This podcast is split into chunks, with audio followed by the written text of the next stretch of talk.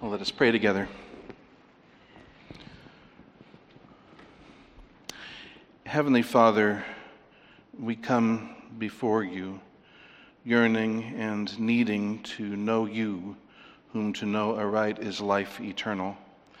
We would worship you in spirit and in truth, such worship as pleases you, such worship as you seek. Exalt yourself to us in dazzling our minds with the revelation of yourself and in winning our hearts to you in ardent love. We pray. In Jesus' name, amen.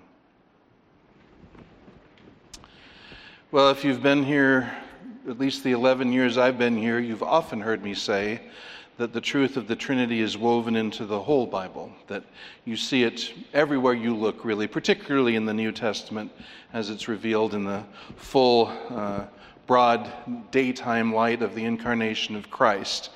Um, but I've thought that I would show you some of what I've talked about. We've seen it here and there, but we're looking at it more closely in a more focused way now.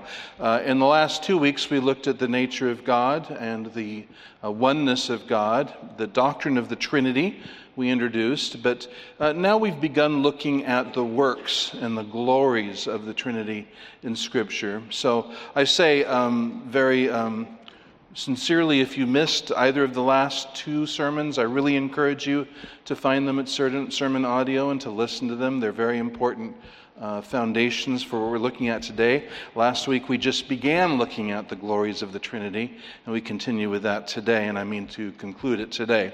So let's recap a little bit. First of all, just a brief review of what we looked at before the biblical core of this doctrine, this doctrine which uh, dazzles and overloads the mind, but which is clearly revealed in Scripture.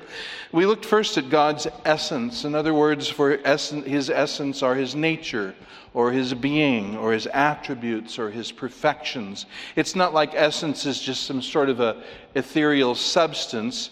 To say, it is to say what God is, and what God is is he's holy. He's love, he's light, he's wisdom, he's sovereign. All these things, all these perfections, this is the essence of God. It is what God is. So if you ask the question, what is God? You describe him that way. He is spirit, and then you just list off what the scripture says as to his uh, glorious perfections. And there is only one essence, only one God. Only one God who is all of these things. And all of these that God is, He is all at once, all the time, in all He does. These are not, as I showed you, little duplex, Duplo uh, blocks that are joined together. God is love, God is light not part love, not part life. And he is that all the time. So the belief that there is just one God as to his essence is called monotheism. Henotheism is the belief that, well, we've got one God, but there are other gods. But our belief is no, there's only one God. The God we worship is the only God there is, one as to his essence. But as to his persons, letter B, the Bible states that he is three, states very clearly. The Bible calls three persons God. The Bible calls the Father God, calls the Son God, calls the Holy Spirit God. And I gave you some of the verses there. We looked at them last week. So, in this one essence subsist three persons Father, Son, Holy Spirit, eternally so. And each of the persons subsists in the one essence.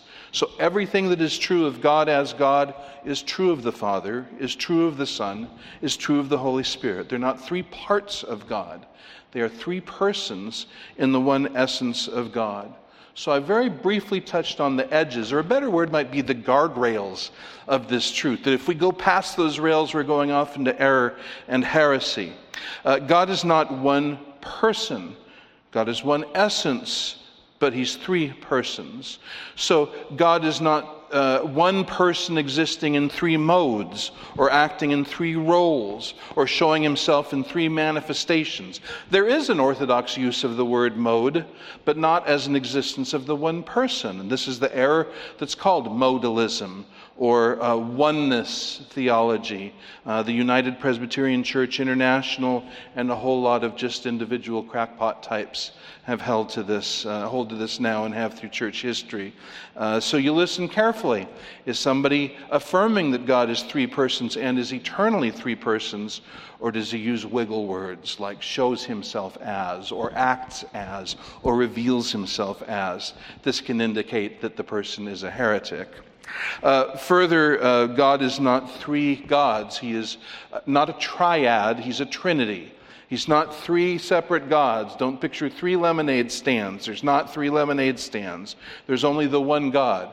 Trinitarian means triunity, three in one. Three in one way, one in another, and so eternally, because one of the attributes of God is He doesn't change. So if a person never weren't God, he never will be. And if he ever was, he always will be. This is the attribute of God of immutability, of unchangeableness. So he's eternally one in one way and three in another way. One what, three whose. Uh, eternally one essence, eternally three persons. And so this is called Trinitarian monotheism. Three as to the persons, one as to the essence. Only one God, eternally existing, subsisting in three persons. So that's just an outline, and that seems very quick. Well, last week's sermon was about that, and the previous week was about the essence of God. So we began looking at the glories of this truth, and uh, what we see here is we see, although some of the works of God may particularly feature one of the persons of the Godhead, Godhead just means the deity. That's all that means. It's not a magic word, so it's another word for God. But one work may, may particularly feature one of the persons of the Trinity, but not to the exclusion of the other persons of the Trinity.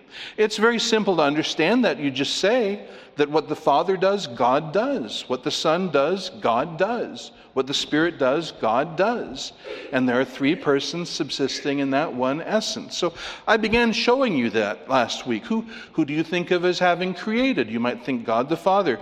Uh, the confession of the Apostles' Creed I believe in God the Father, maker of heaven and earth. But I showed you in Scripture that the Holy Spirit also had a role in creation. God the Son also had a role in creation.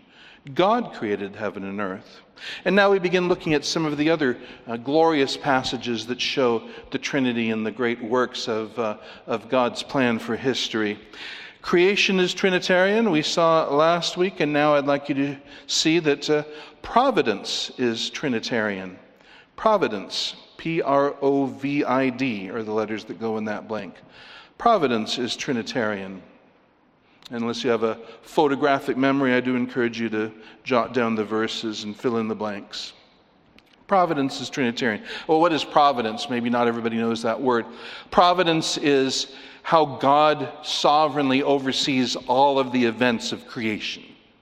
God did not create and then just let it spin off on its own. Uh, in fact, there are no parts of the universe that exist on their own apart from the sovereign guidance of God. So, I, in this case, I'm just going to read you these scriptures. We'll be looking at some of the others more closely. But Matthew 10 29, Jesus says, Are not two sparrows sold for an assarion? And yet not one of them will fall to the ground apart from your Father. Matthew 10 29. So he takes this one little insignificant creature, this little flitting bird, and he says, Even the death of a bird is under the sovereign guidance of your Father. And Like the hairs of your head are numbered, he says in the same context. So, the, not just the, the grand things such as the movements of universes and the rise and fall of kingdoms, but even a little nothing event like the fall of a little insignificant bird that's under the sovereign guidance of your Father. But Colossians 1:17, speaking of the Son, Paul says that he is before all things, and in him all things hold together. Or I would translate that cohere. The Lord Jesus is what calls what holds everything together. So you've thought of all those atoms and all those molecules and wondered why they don't all dissolve and roll out just like balls on the floor without a floor, because the floor is molecules too. So, what holds them together in the forms that they have? And this verse answers that question. It's the Lord Jesus that holds them together. And so, if He holds all things together, then obviously there are no rogue, maverick, or random atoms in the universe. There's nothing spinning off on its own. As we've seen, the idea that God turns off His sovereignty here and there is absurd. That's the same as to say that God stops being God here and there. Sovereign is who He is. He can't stop being sovereign. Were he to do that, then all would be chaos. And it actually is unimaginable because it's unimaginable that God would stop being God. In Jesus, all things cohere. Whether uh, the atoms of that little bird that falls, or the atoms of the loudmouth, foul tongued, chest beating atheist, keyboard warrior denying Jesus? Well, the fingers and the brain cells that he uses are all held together by Jesus Christ. And one day he's going to stand before that Jesus Christ who has held him together all his life and answer for what he did with the existence Jesus gave him. So, all things hold together. Jesus controls providence. Uh, Hebrews 1 4 says the same, just no extra charge, that he carries all things by the word of his power. And then Psalm 104, verse 30 says, Of the Holy Spirit, you send forth your spirit, and they are created. You renew the face of the ground. So the Holy Spirit is active in providence as well God the Father, God the Son, God the Holy Spirit. God rules all things. Providence is Trinitarian. Thirdly, the coming of Christ is Trinitarian. The coming of Christ is Trinitarian. Turn with me to Luke 135. And I hope this sermon has lots of effects on you who are participating in it, learning from it that you revere God more, you love God more, you understand God better. But I also hope it has the effect that you'll read Scripture with your eyes open to this. And you'll start learning and noticing that in very familiar sections where you'd never noticed before, you see the Trinity in a verse, in a passage, in a chapter. This is one where you see the Trinity in one verse, Luke 135. Mary asks, How can I have a baby since I'm a virgin? And the angel answered and said to her, The Holy Spirit will come upon you, and the power of the Most High will overshadow you, and for that reason the Holy Child shall be called the Son of God. So, God the Holy Spirit will quicken Mary's womb, and the person in her womb will be a holy child, will be in fact a son Whose son will he be? The Son of God. So, what do you see here? You see God the Holy Spirit, God the Son, and God the Father, all in one verse. And this is not particularly unusual. The coming of Christ is Trinitarian. So, it's not like he left the Father and the Spirit and in heaven, in he- the Father and the Spirit in heaven, and came to earth apart from them. His very coming is Trinitarian. And gloriously, the entire work of redemption is Trinitarian. Note down Galatians 4, verses 4 through 6, and turn there with me. Galatians 4, 4 and 6. 4 through 6.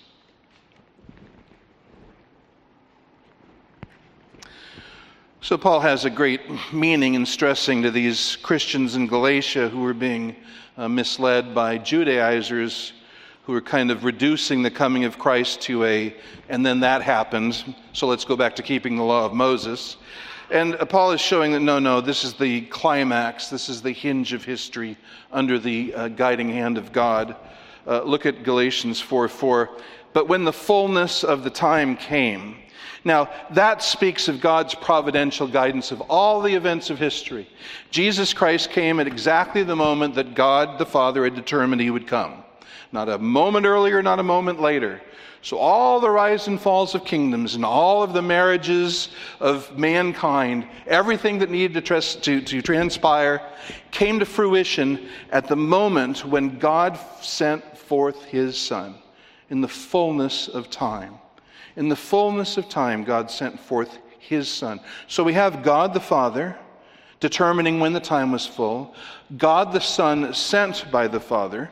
And he's born of a woman, born under the law, so that he might redeem those who were under the law, that we might receive the adoption as sons. So God the Father is the sender, God the Son comes, and he redeems those who are under the law. How does he do this? He does this by fulfilling the law as a human being. He does this by shedding his blood for those for whom he dies. This is the unique work of God the Son, sent by God the Father.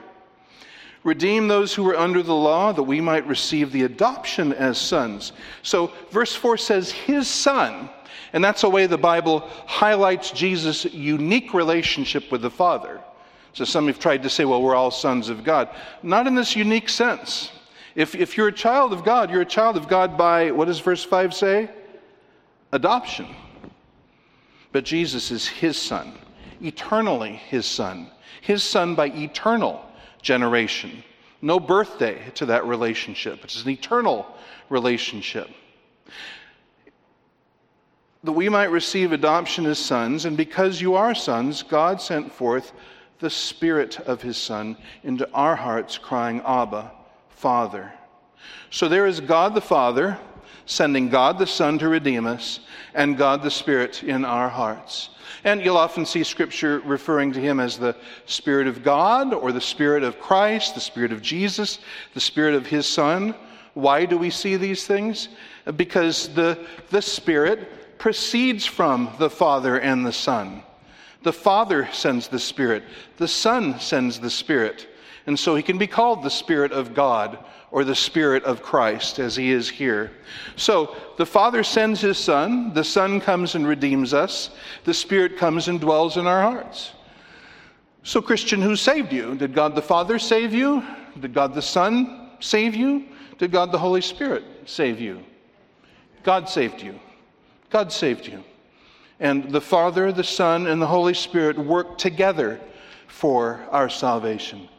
What a glory what a glorious work this makes the work of salvation. And it just the more you understand how the Bible portrays it, the more pained you will be at the ways Christians find to make God's work of salvation a smaller thing and man's part in it a larger thing. But in the scriptural portrayal, all we are is slaves and rebels needing to be redeemed.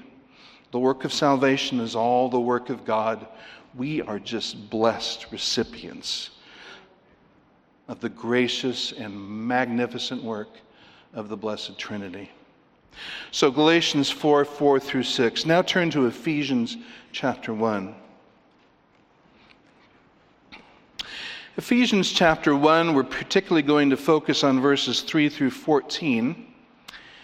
And uh, of course, we have a casually two persons mentioned in verse uh, 2 Grace to you and peace from God our Father and the Lord Jesus Christ.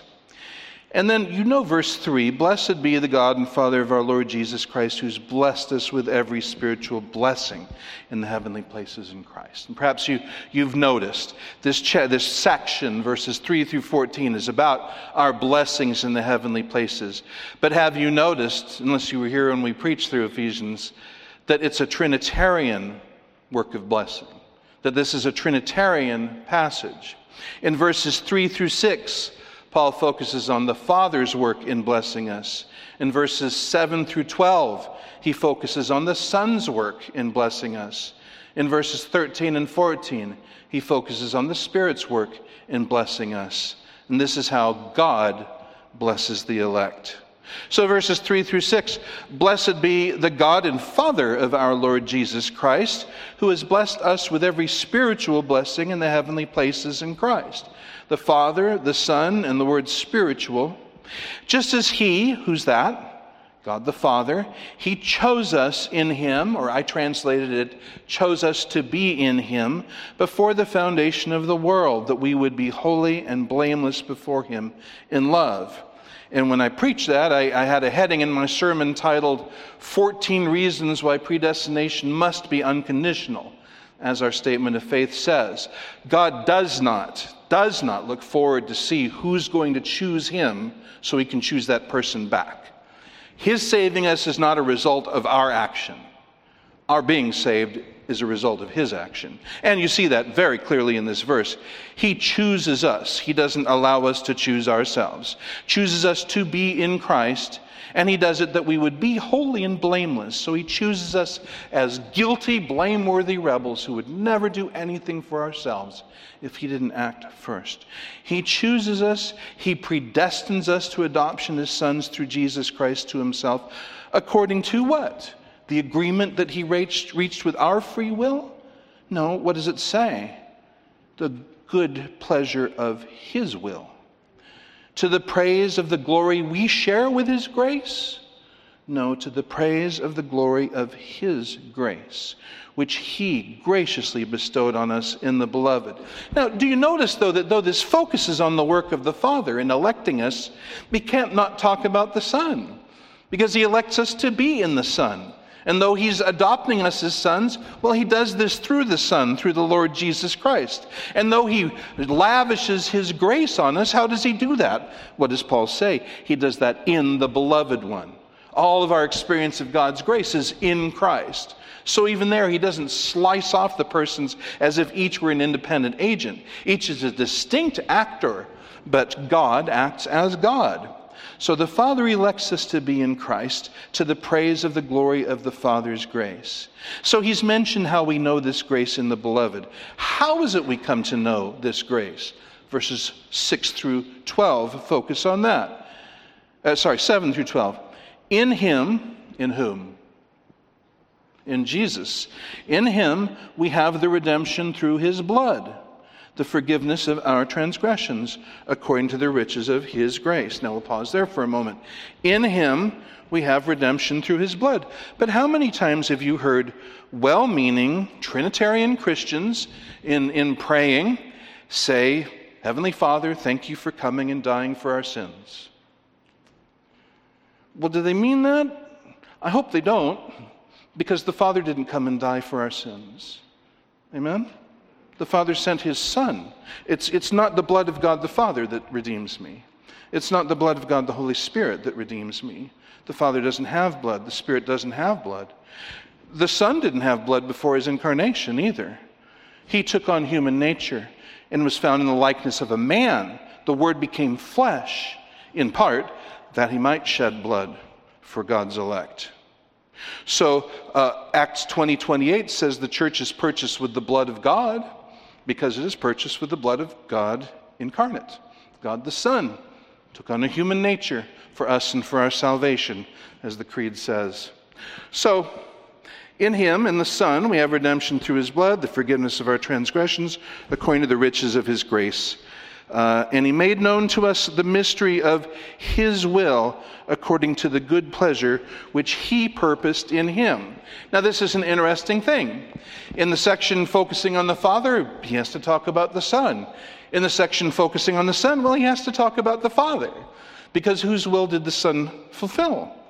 Well, it was the will of the Father. And so this speaks of the mystery of His will, the Father's will, according to His good pleasure, which He, the Father, purposed in Christ. Uh, another reference to this, just hold your place here, but turn to Ephesians 3.11. And here Paul says that this revelation of, of God's mystery, this was in accordance with the eternal purpose which he carried out in Christ Jesus our Lord. He, God the Father. So, when I translated it, I translated it something like this, uh, more literally, in accordance with the plan of the ages which he made in Christ Jesus our Lord. The Father is characteristically, characteristically depicted as planning. He's characteristically depicted as planning and the Spirit and the Son act in accord with this plan. This plan he made in Christ Jesus, not alone, but in conjunction with Christ Jesus. So, back to Ephesians chapter 1 then. This work in Christ was part of God's plan of the ages. And in him, so verse 10, the summing up of all things in Christ, things in heaven and things on the earth. So, very literally, the Greek uh, verse, uh, Greek verb anakephaliosesthai, to sum up or to head up all things in Christ. Christ will be head of all things. This is the plan of the Father. All will be under the headship of Christ. So, verse 11, in him, Christ, we also have been made an inheritance, having been predestined by whom? God the Father, according to the purpose of him who works all things according to the counsel of his will. And if I have a theology that says that he works many things that way, I need to change my theology. He works all things according to the counsel of his will, to the end that we who first had hoped in Christ would be to the praise of his glory. We hoped in God the Son to the praise of the glory of God the Father. Uh, verse uh, 13, then, uh, what of the Holy Spirit? Well, Paul turns there here. In him, that is, in Christ, you also, having listened to the word of truth, the gospel of your salvation, having also believed, you were sealed in him with the Holy Spirit of promise. And not just that, as we'll see uh, in a few moments, the Holy Spirit regenerates us according to the sovereign will of the Father, not according to our requests. The wind blows where it wishes. The Holy Spirit grants new life according to the counsel of God the Father. And having granted new life, I come to saving faith, and He seals me in the Son, a seal that no man can break, a seal that marks me as God's child, uh, you as God's child if you've trusted in Christ. None can break that seal. The Holy Spirit doesn't give the seal, He is the seal. Who's going to break Him? Who's going to break God? He seals us. He's the Holy Spirit of promise because he was promised in the Old Testament, who is given as a pledge of our inheritance unto the redemption of God's own possession to the praise of his glory. So there you see it. Who saved you, Christian? God saved you. Did you help God save you? I'll wait for an answer. No, you did not. No, God saved you. Now, did you, did you repent? Did you believe? Yes, you did. Why did you? Because God saved you. This is how He saves us. His work of salvation, His plan of salvation, leaves nothing to chance. And I mean that absolutely literally. It leaves nothing to chance. God will save his own. And so it's the work of God to save his own. So you think of Christians who are in constant fear of their salvation, constant fear of losing their salvation. Well, it's good to test ourselves. It's good to be earnest about clinging to Christ. But we should never lose sight of the fact that salvation is of the Lord, as uh, Joel, um, Jonah chapter 2 says. Salvation is of the Lord. My salvation is a work of God. And that's why Paul can say in Romans 8, nobody's going to separate us from the love of God, which is in Christ Jesus.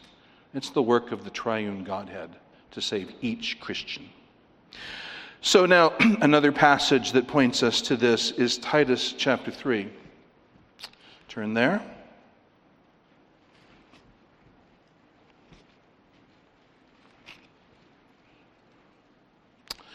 Titus 3, now look at verses 4 through 7.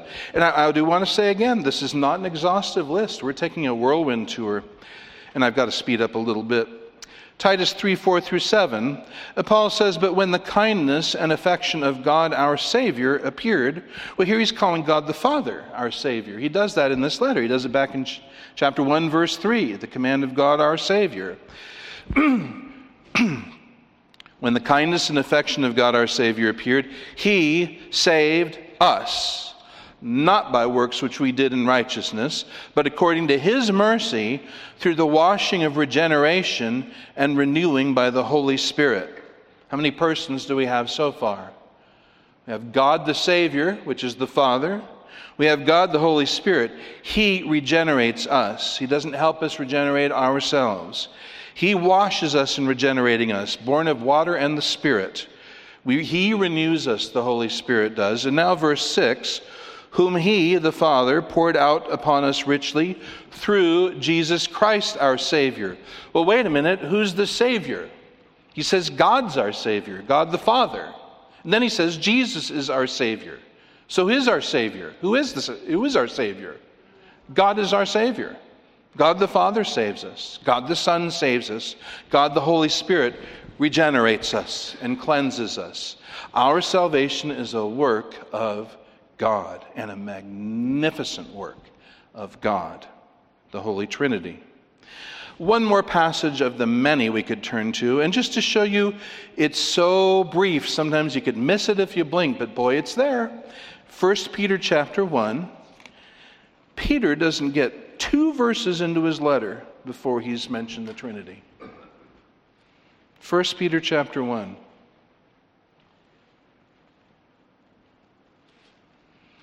Now, I want you all to say those place names out loud together. No, I'll handle it.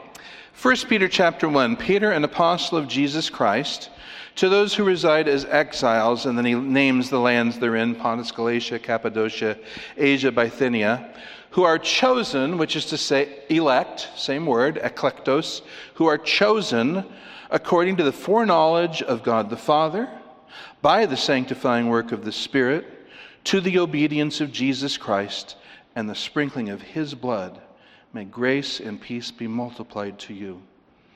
Well, there it is the work of the Father, the work of the Son, the work of the Spirit. The foreknowledge of God, which cannot possibly mean his knowledge of who will believe in him. It never is that in Scripture. It's never his foreknowledge of things will do that help him figure out what he should do in response. It's his foreknowledge of people. God foreknows everything. So why mention foreknowledge of our salvation? because the word means his previous is setting his love on us his creating a relationship with us it's like what jesus says when he says i know my sheep. What is he saying? He's aware of them? Well, he's aware of everything. As god the son he's aware of the goats too. Why bother to say i know my sheep well he's saying i love them. I have a relationship with them. They have my special love. And so to say god foreknows the elect saying he set his love on them before they did anything, in advance. So, the foreknowledge of God the Father, they are elect according to his foreknowledge. He sets his love on them and choosing them by the sanctifying work of the Spirit. And this is his positional work by which he sets us apart from the world into Christ when we believe the gospel. And that brings the obedience or submission of Jesus Christ and sprinkling of his blood. This is what conversion is. I bow my knee to Christ and I look to Him alone to save me. I trust Him alone to save me. But the reason why I do that is because the Father has elected me, the Holy Spirit has sanctified me. And my response, created by God, is to submit to the gospel of Christ and to have His blood applied to me, forgiving my sins, counting me righteous. But that's just one verse, the work of the three persons of the Trinity. A glorious thing. So, just I want to pause here and, and, and give even another blessing I hope this sermon brings to you. When someone says to you, Oh, you know, the word Trinity is never in the Bible, I hope you'll first just chuckle. yeah, the word Trinity isn't in the Bible, but the Trinity is all over the Bible. The fact of the Trinity is all over the Bible in and through the Bible, woven in by the revelation of God. And the word Trinity just describes what is in the Bible.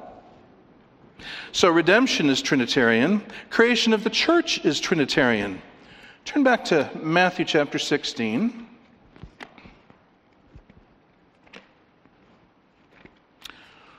Why, you say we were just there not too awfully long ago. That's true. So it should be familiar stuff. Matthew 16 and verse 18. So Peter has confessed the deity of Christ, and Jesus says, I say to you that you are Petros, and on this Petra, the confession you just made, I will build my church. So, who creates the church? Pastors and overseers and deacons? Who creates the church? Councils and denominations and, and polling committees? Jesus creates the church. I will build my church. Ah, but here's the thing we're looking at more closely now. How does Jesus build his church? Turn to Mark chapter 1, verse 8. We'll need to put these verses together, so uh, keep your arms and legs inside the car at all time, and we'll all get to the destination together. So, how does Jesus build his church? What does he do to do that? Mark 1, verse 8, John the Baptist says, I baptized you with water, but he will baptize you with the Holy Spirit. He will baptize you. Who? All of the believers. Like he bapt- John baptized all of his followers with water. Messiah will baptize all of his followers with not just water, but with the Holy Spirit. This is something he can do that John can't do. So, what does that have to do with the creation of the church? Well, keep, keep tracing this out with me. Turn to Acts chapter 2. And so, Jesus says there's, there's no church when Jesus is, is walking the earth, it's something he'll make in the future. John says he's going to baptize with the Holy Spirit. What does this have to do with the church? Well, in Acts 1, Jesus has been teaching for weeks and he ascends to the right hand of God. And on the day of Pentecost, these people start speaking in languages they've never learned. And passersby say, What is this all about? And Peter explains. And here's the heart of his explanation after going through some scripture that points to Christ's resurrection and the coming of the Holy Spirit. He says in verse 32 This Jesus God raised up again, God the Father, raised up God the Son, to which we are all witnesses. Therefore, having been exalted to the right hand of God, and having received from the Father the promise of the Holy Spirit, he has poured out this which you both see and hear. So, what does that mean? This is all part of the redeeming plan of God. That part of the plan was to Jesus, as Jesus says in John 17, God gave him the elect to come and save to give them eternal life. He comes and dies for their sins. But that's not all. God accepts his sacrifice. That's not all. Because of what Jesus did, Jesus receives the promise of the Holy Spirit. And so he pours out the Holy Spirit on his people here. And, and what does he create by doing that? The church. This is how he builds his church. John the Baptist said he will baptize with the Holy Spirit, and now we learn that this baptism in the Holy Spirit is what creates the church. And later in chapter 11, Peter says that's what this was. This was the baptism that Jesus had uh, fulfilled, uh, uh, foretold, the baptism with the Holy Spirit. That is what forms the church. The outpouring of the Spirit, which Christ won the right to do by his obedience to death on the cross. And another verse that settles that, 1 Corinthians 12 13. 1 Corinthians 12 13, to this very divisive church, Paul says,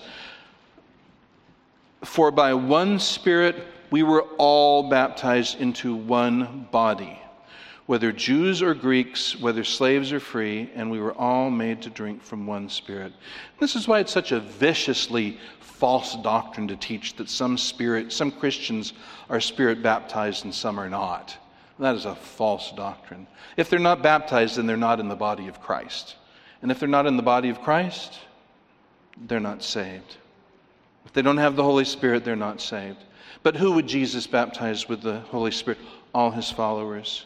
What is the baptism of the Holy Spirit? It's what creates the church. Who's, who then is baptized with the Holy Spirit? All of us who believe in Christ.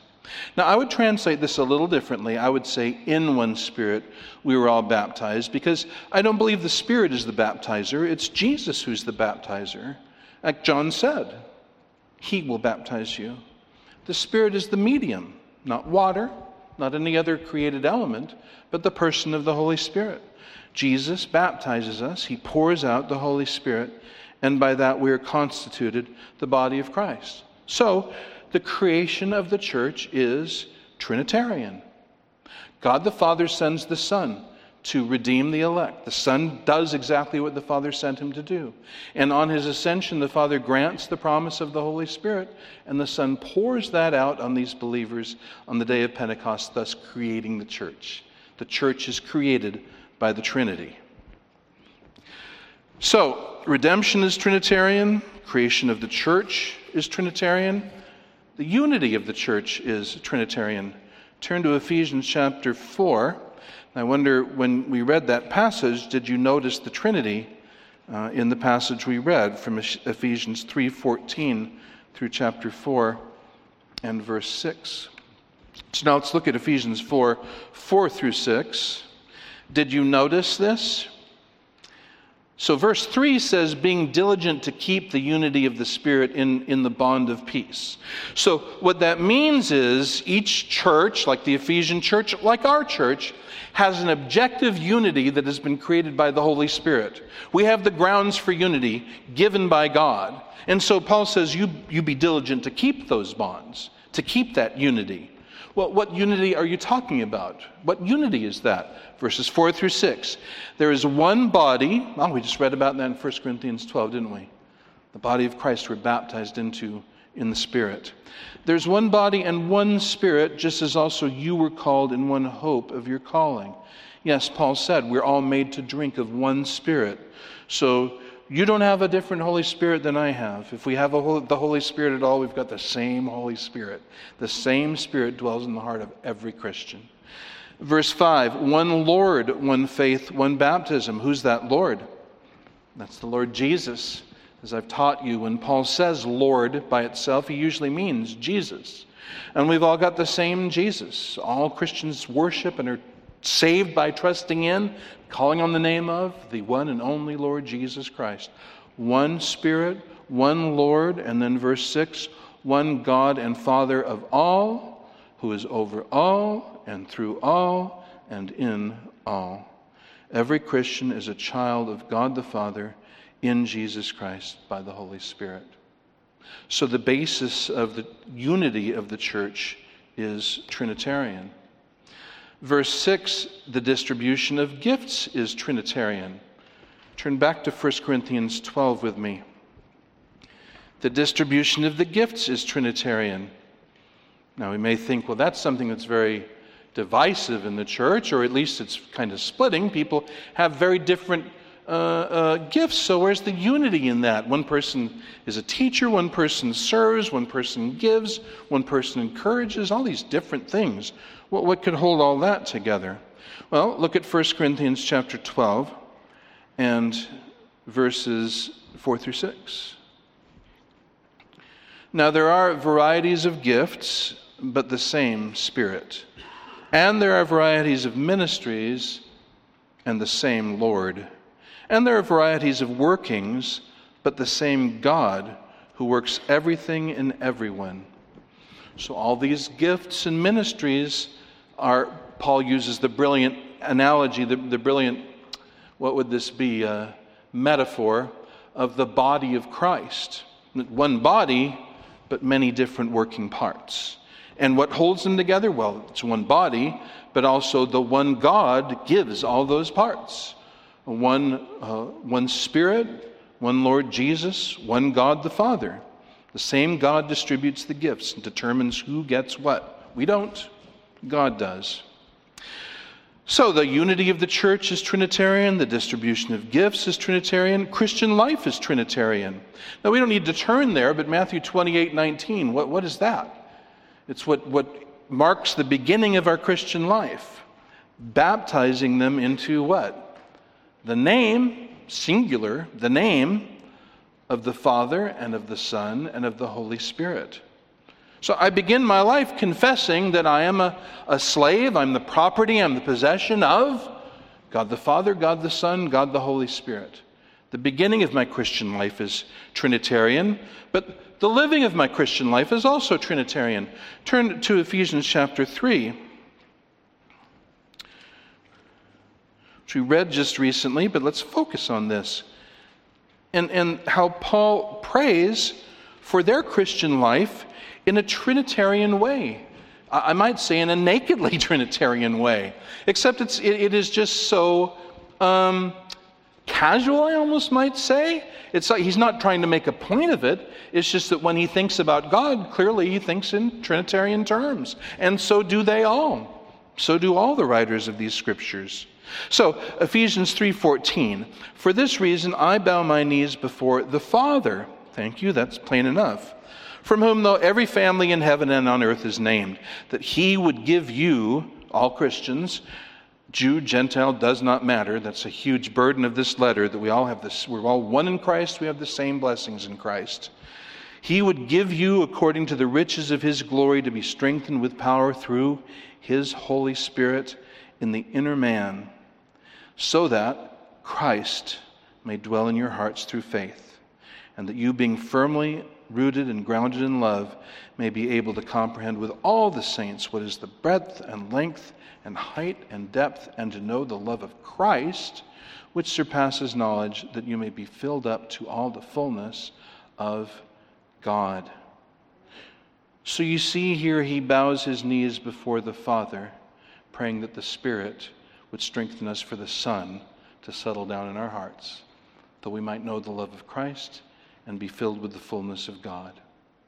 So the Christian life is Trinitarian.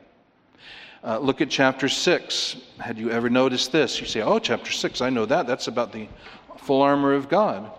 Well, did you notice this, though? Look at chapter 6, verses 10 and 11.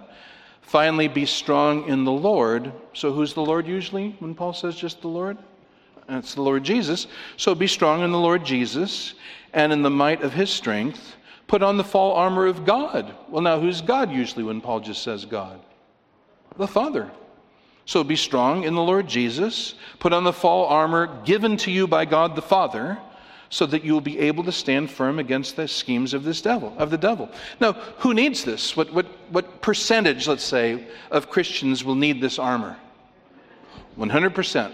This is the Christian life. We're born on a battlefield. We're born in wartime.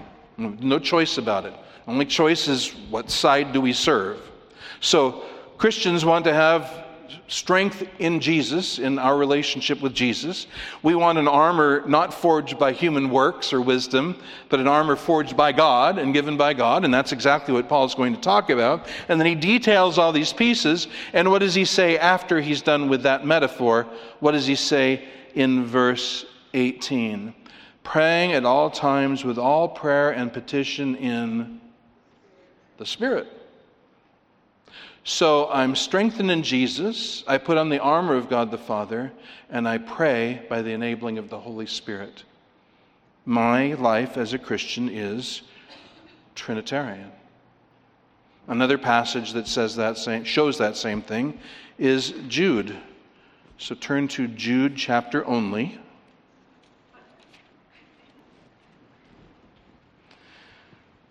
And look at verses 20 and 21 with me. He's warned us about heresy and pointed us back to the truth of God, warned us about heretics. Now, how does he conclude all this? Verses 20 and 21. But you, beloved, building yourselves up on your most holy faith, praying in the Holy Spirit, keep yourselves in the love of God, waiting for the mercy of our Lord Jesus Christ to eternal life. Had you noticed that? Praying in the Spirit. Keep yourselves in the love of God, just as Jesus talked about in, in uh, John, John chapter 15. Waiting for the mercy of the Lord Jesus Christ. My Christian life, all of it, is Trinitarian. It's Trinitarian from start to finish. I'm not handed off from person to person. The whole, the whole deity, God, Father, the Son, and Holy Spirit, is involved in each of our Christian lives. So the Christian life is Trinitarian. Worship is Trinitarian. Turn back to Ephesians chapter 2.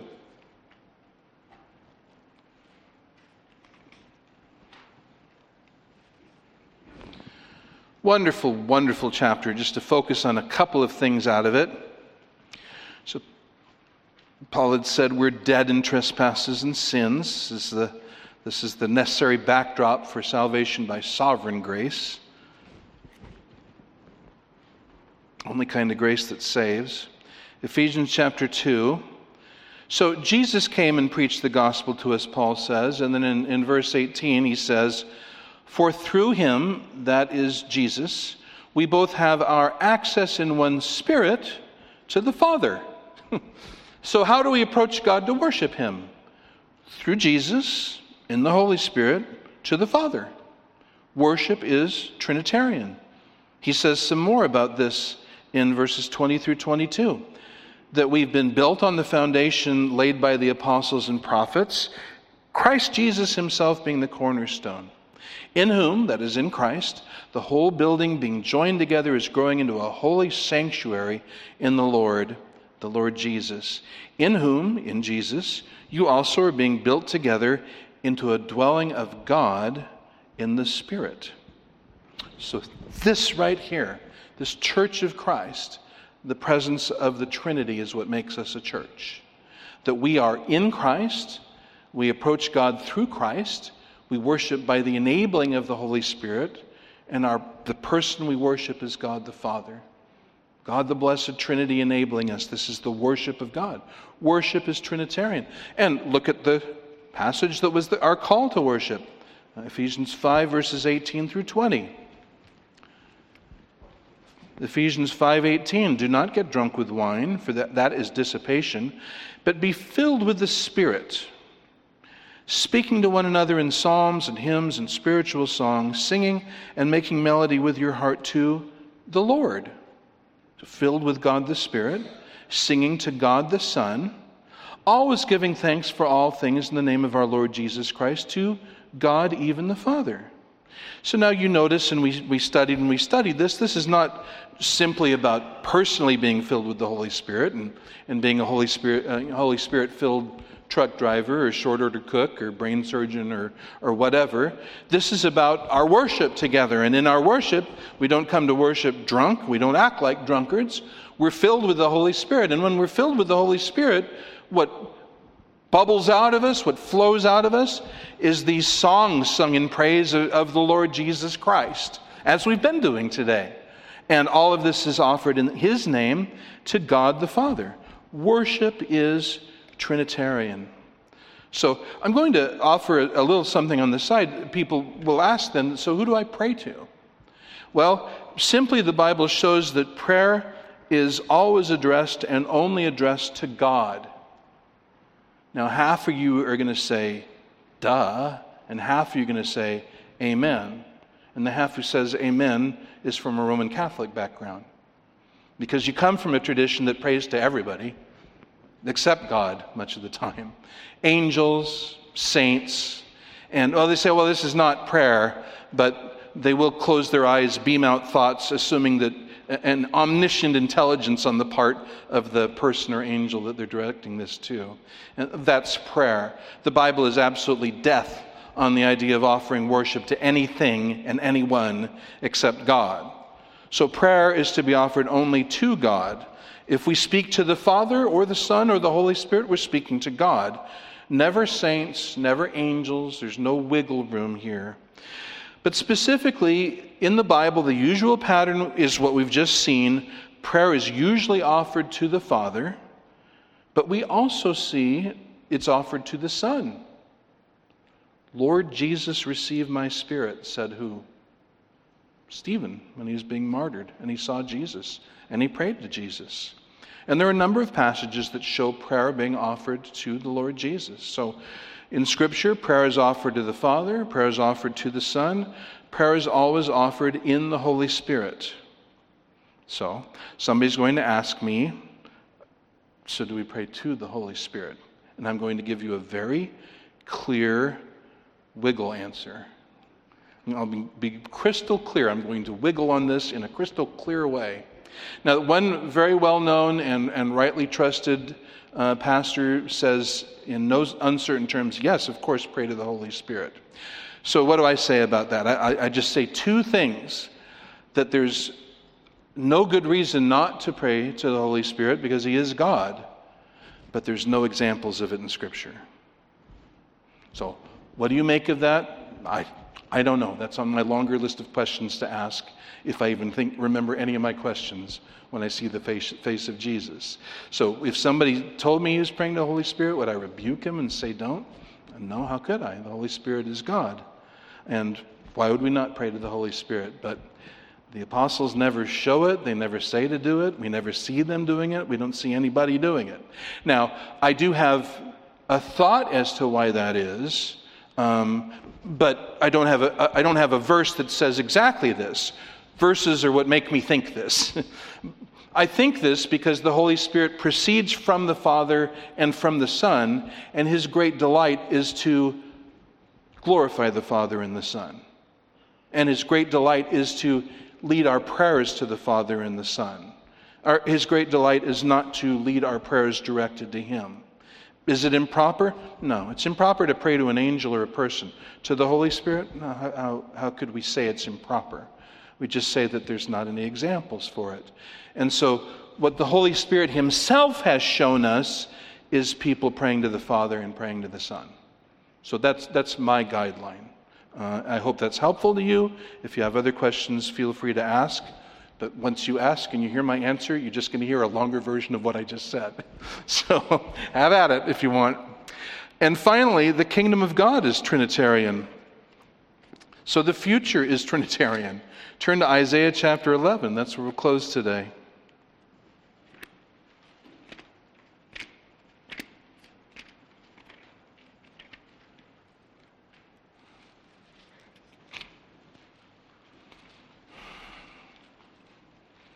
I think it's important for a pastor to just be able to say, I don't know, when he doesn't know. I don't know.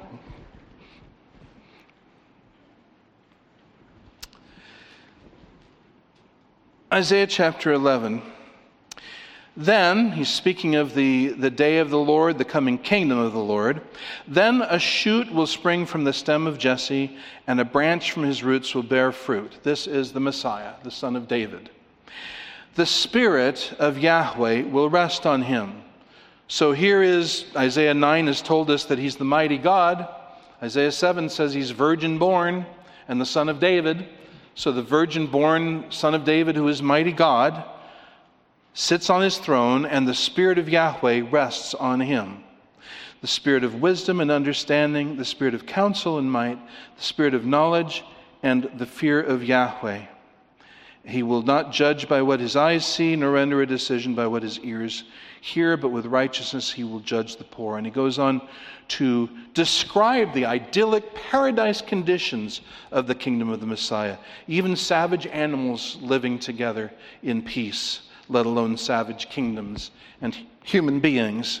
And then verse 9 they will do no evil nor act corruptly in all my holy mountain, for the earth will be full of the knowledge of Yahweh as the waters cover the sea. O Lord, hasten that day. Hasten that day. Then it will be in that day that the nations will seek the root of Jesse. That's the son of David. That's the Messiah who will stand as a standard for the peoples, and his resting place will be glorious. And other scriptures show this same thing that this will be an era of the outpouring of the Holy Spirit. The Holy Spirit will have been poured out on Israel, bringing their conversion. The Holy Spirit will rest, of course, on the people of God, and the Spirit of Yahweh rests on the Messiah King. And this is the knowledge of Yahweh, the knowledge of God, the knowledge of the Father, as well as the knowledge of the Son and the Spirit. So the Messianic kingdom, the millennial kingdom, it also is Trinitarian. So everything that concerns us, you see, we've traced from creation through providence, through all of the events of the life of Christ, through the creation of the church, through the life of the Christian, now finally to the coming kingdom of Jesus Christ. And what does it all have in common, among other things? It's all Trinitarian. So it's all to the glory of the triune God of Scripture. So, this is beautifully put in the uh, what's called the Athanasian Creed uh, from uh, 450 AD. We worship one God in Trinity and Trinity in unity, neither confounding the persons nor dividing the substance. That's a masterful putting of it. One God in Trinity, Trinity and unity. We don't mix the persons up with each other, and we don't split the substance into three. One God in Trinity. The Christians stand before and under and live in this triune God. The Father elected us, the Son redeemed us, the Holy Spirit regenerated us, and is the mode of our baptism, and He sealed us. All the good things that we enjoy on life are gifts of this one God.